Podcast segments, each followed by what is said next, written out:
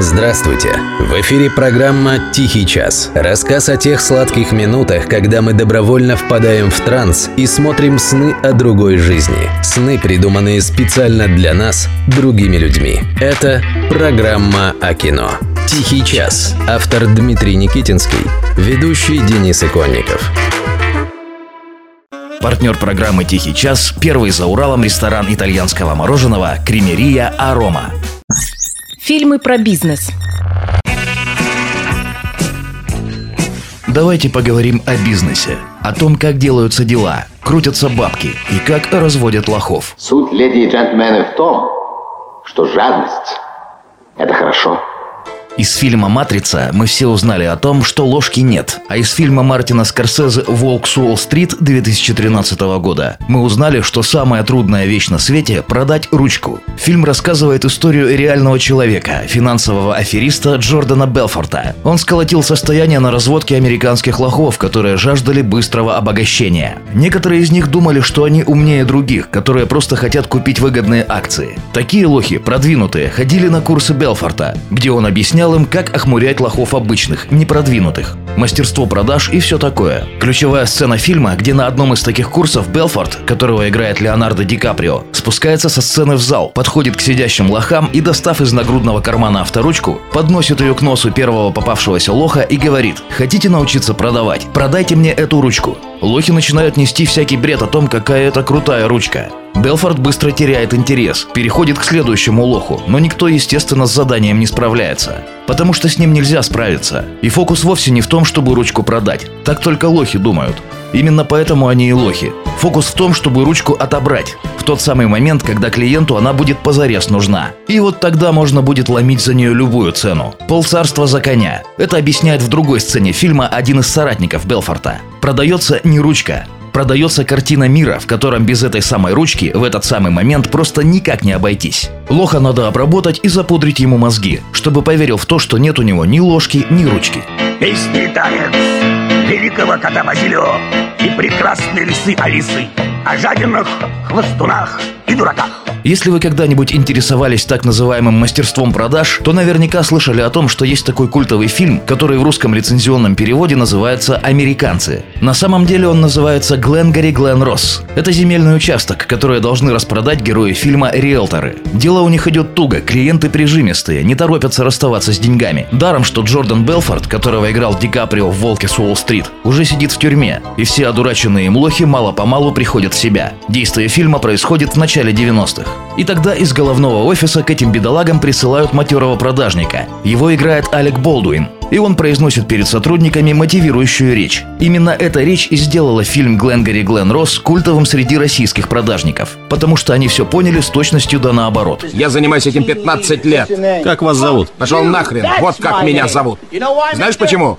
Потому что ты приехал сюда на корейском драндулете, а я на БМВ за 80 тысяч. Вот как меня зовут. Этот фильм вовсе не воспевает мастерство продаж. Он, как сказали бы в советское время, бичует социальные язвы и обличает нравы капиталистического общества. Идея фильма проста. В погоне за прибылью в этих крысиных бегах даже самый приличный человек со временем неизбежно оскотинивается и в конце концов может пойти на преступление. Потому что главное – продать товар, а на остальное плевать, вообще на все. Об этом говорит в своем монологе другой герой фильма, которого играет Аль Пачино. Но вернемся к Алику Болдуину. Он продает своим слушателям ручку. Кошмарит их, объявляя о том, что они все будут уволены, если не продадут земельные участки, которые никто не желает покупать. Лучшая мотивация – отобрать у человека все, вселить в него страх, оставить ему лишь крошечный лучик надежды. Именно крошечный, чтобы он не смог разглядеть, что этот лучик всего лишь морковка, которую подвесили перед мордой осла. Теперь вы понимаете, почему этот диалог стал культовым в России 90-х. В стране, которая с разбегу в одних трусах прыгнула в ледяную прорубь дикого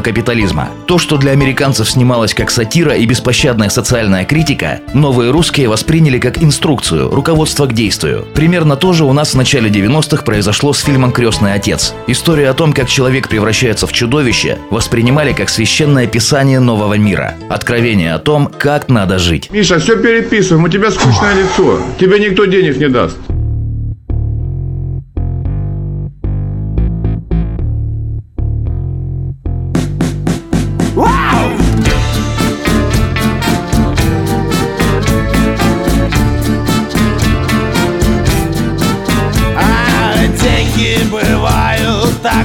Бывает, такое бывает Но только недолго. Не храните деньги в сберегательных кассах Там от них никакого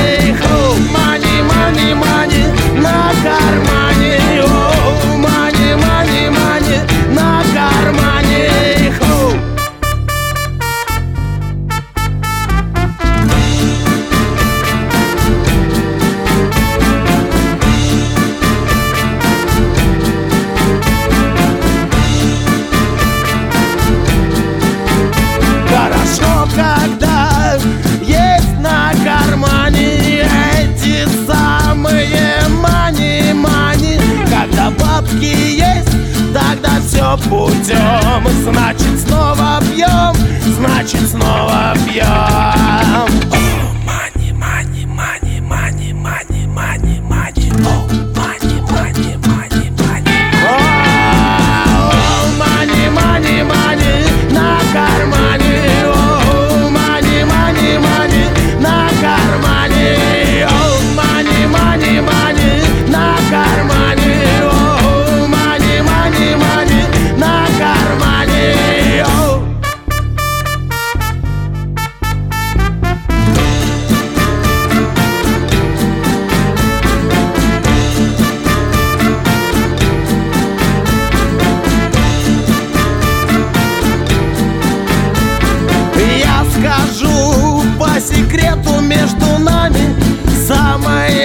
главное мани, мани.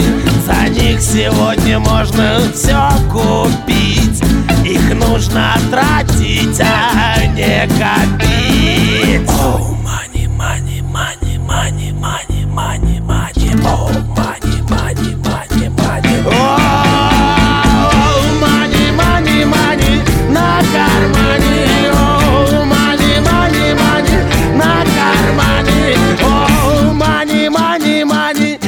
кармане О, мани, мани, мани на кармане О, мани, мани, мани на кармане о, мани, мани, мани, мани на кармане